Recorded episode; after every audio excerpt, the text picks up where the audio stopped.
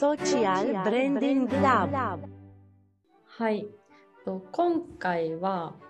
あの児童文学作家の那須さんというずっこけ3人組シリーズを書いた方が7月に亡くなられたっていうところででそれに付随して5月にあの「腹ペコアムシ」っていうあのカラフルな絵本書かれているエリック・カールさんも亡くなったっていうところでちょっとあの悲しいニュースではあるんですけどなんか改めて児童文学だったりとか絵本っていいなっていう話を今日はしたいなと思ってます。お二人はずっこけ3人組と、まあ、ハルペカオムシ読んだことありますか？はい、読んだことありますね。なんとなくうんうんはいうん。小さい頃読んだなっていうはいはい感じではあるんですけど、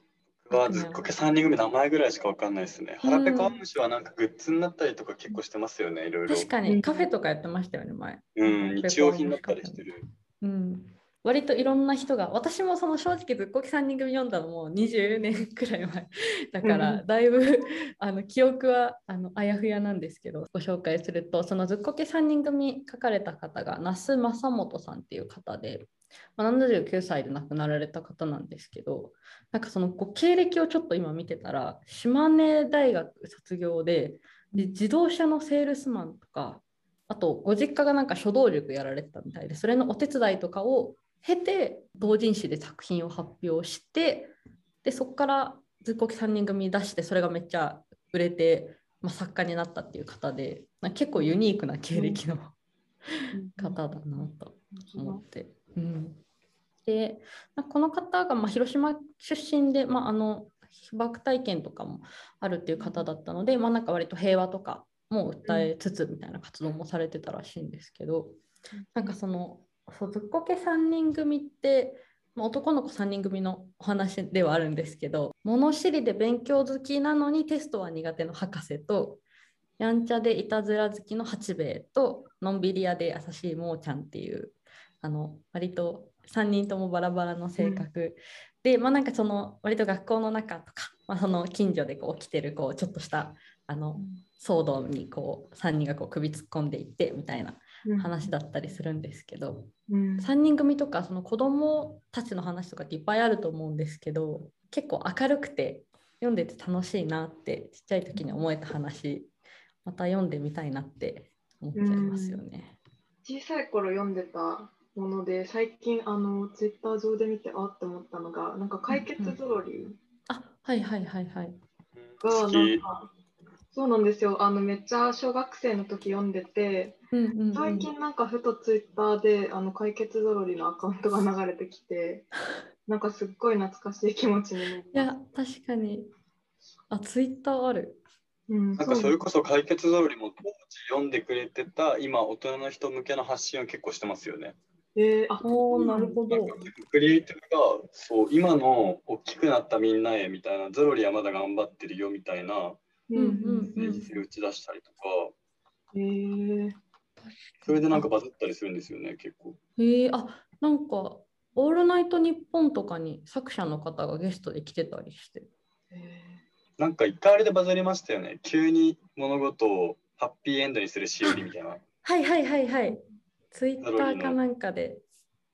なんかその時突如ゾロリたちが乱入し、おならで全部解決してくれちゃいました。物語はこれでおしまいです。めでたしめでたしっていうしおり がちゃんと文字の大きさに合ってて、うんうん、うん。なんかどこでこのしおりをずらしてもゾロリが全部解決してくれるみたいな。確かに。ちょっとシリアスな本読んでる時に使いたいですね。うんうん。えーあの児童書とは違うんですけど、最私めっちゃ星新一が好きだったんですけど、あうんのショートショート、うんすごい短いお話でいっぱい入ってるやつなんですけど、あの意味が分かると怖い話的な感じなんですよ。すごいえー、短いページで、あそうぜひアクニャも読んでもらいたいんですけど、なんか本当に3ページとかで1話1話というか1個の話が終わっちゃうみたいな。でも、えっと、1冊にもう20話ぐらい入ってるんですけどなんか結構 SF チックな感じでなんか話別に意味わかんなくても なんか SF の世界表現されてて面白いなってちっちゃい時とかちっちゃい時っていうか中学生高校生の時は読んでて今改めて読んだらなんか意味がわかるみたいな こととかあるとあそういう児童書とかを改めて読むの面白いなって思ったんですよね。ー確かに解決ぞろい30周年なんですね。えー、そんへなんか駅中広告とか出してたんですよね。えー、今もいやあ元気だったかい俺様の未来はまだまだ続いてるぜっていう。えー見たかもしれない。今の子たちも見てるんですかね、解決ぞろりって。解決ぞろりも3人の冒険旅ですね。確かに。あやっぱりなんか3人ってすごいなんかバランスいいのかもですね。うん。なんかこういうありますよね。なんか当時子供だった人が大人になった人向けのコンテンツみたいな。うんいや、セーラームーンとか、お邪魔女ドレミとあ、かお、邪魔じゃドレミやってましたね。結構コラボカフェとかも今、とっとこハム太郎とか、うん。懐かしいカードキ。ャプターさくらとか、なんか懐かしいエモいものとかね、流行ってますよね。いや確かに。なんかあそうエリック・カールさんの話にちょっと戻るとエリック・カールさんがなんか2019年で50周年記念だったみたいでうん。かその腹ペコアオムシがその1969年に出されてで2019年が50周年記念だったので多分そのコラボカフェとかうん。腹ペコ青虫マーケットみたいなのもやってたりとかあとなんか iPhone のウィジェットの着せ替えに腹ペコ青虫が出てたりとかえー、割と何でもキティちゃんじゃないですけど何でもありみたいな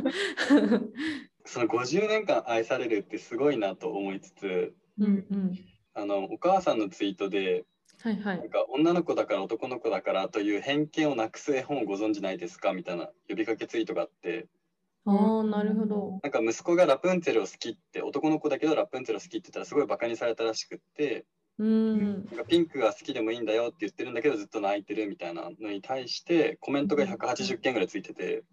うん。当時いいとされてたその50年前とかいいとされてた絵本も多分こういう時代の波から排除されて消えていく作品とかもいっぱいあったんだろうなと思って。いやうん。確かに。めっちゃありそうそれは。なんだろうその今言ったその腹ペコアオムシとかあと絵本だと何グリとグラとかはあんまりなんか普遍的な感じするなって個人的には思ってるんですけど、うん。なんかその家族の出てくる話とか、なんかお母さんと割と一緒にいるみたいな話だとなんかお父さん不在の絵本多いだろうなとかうんはいはいはい。思いますよね。なんかそこら辺で消えてっちゃう作品も今後いっぱいあるんだろうなとか。ううんん。やっぱこういう絵本って子供が買いたいっていうのも親が与えるものだから。うん。確かに。これは与えたくない与えたいとかがありそうですね。早期教育だから。うんうん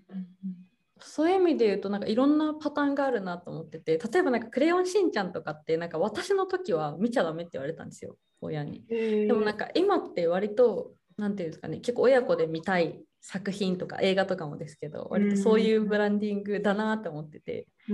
なんか昔のマンしんちゃんの漫画とかアニメ見たらめっちゃなんかミサイ めっちゃ叩いてたりとかなんかそうめっちゃしんちゃんがパンツめっちゃ脱いで前向いてたりとかなんかそういう描写って今はなくなってったからその時代によって連載されてるものだと変わってったりとかするものもあるんだろうなって。なんかプリキュアも男の子のプリキュアが出て一回話題になりましたよね。あ確かに。なんかアイススケーターの男の子かなんか、うんうんうんうん。男の子でもプリキュアになりたいって言ってればなれるみたいなやつとか。それもそのさっきのラプンツェルが好きみたいなのもそうですけどなんかそれを好きな子たちへのなんていうかアンサーアンサーって言ったらあれかもしれないですけど、なんだろう女の子ただけのものじゃないよっていうのをなんか運営側が発信するのって結構大事な気がしますよね。うん。ディズニーとかも結構その辺ちゃんとしてますよね。モアナって作品だと私は姫になりたくないって女の子が言うんですよね。私は王様になりたいみたいな。うんうんなんかモアナですかね私モアナ見たことないんですけどその頑張れないっぽい男の子みたいな出てきません？頑張れないあってモアナがそうおだから男側も別にそういうなんかいざって時女を守るとか王様うんとかなんかそういうヒロイズムみたいな辛いみたいな逃げてもいいんだよみたいな描写があって話題になってました。うんうんそういうのは増えてきそうですよね。はい。というわけで、ちょっと今日はいろんな話には飛んだんですけれども、とエリック・カールさんと、あとはずっこけ3人組のの作者であるマナスさんが、まあ、この半年で亡くなられたっていうところで改めて児童文学だったりとか絵本だったりとか過去の作品について振り返ってみました。はい、ありがとうございました。ありがとうございます。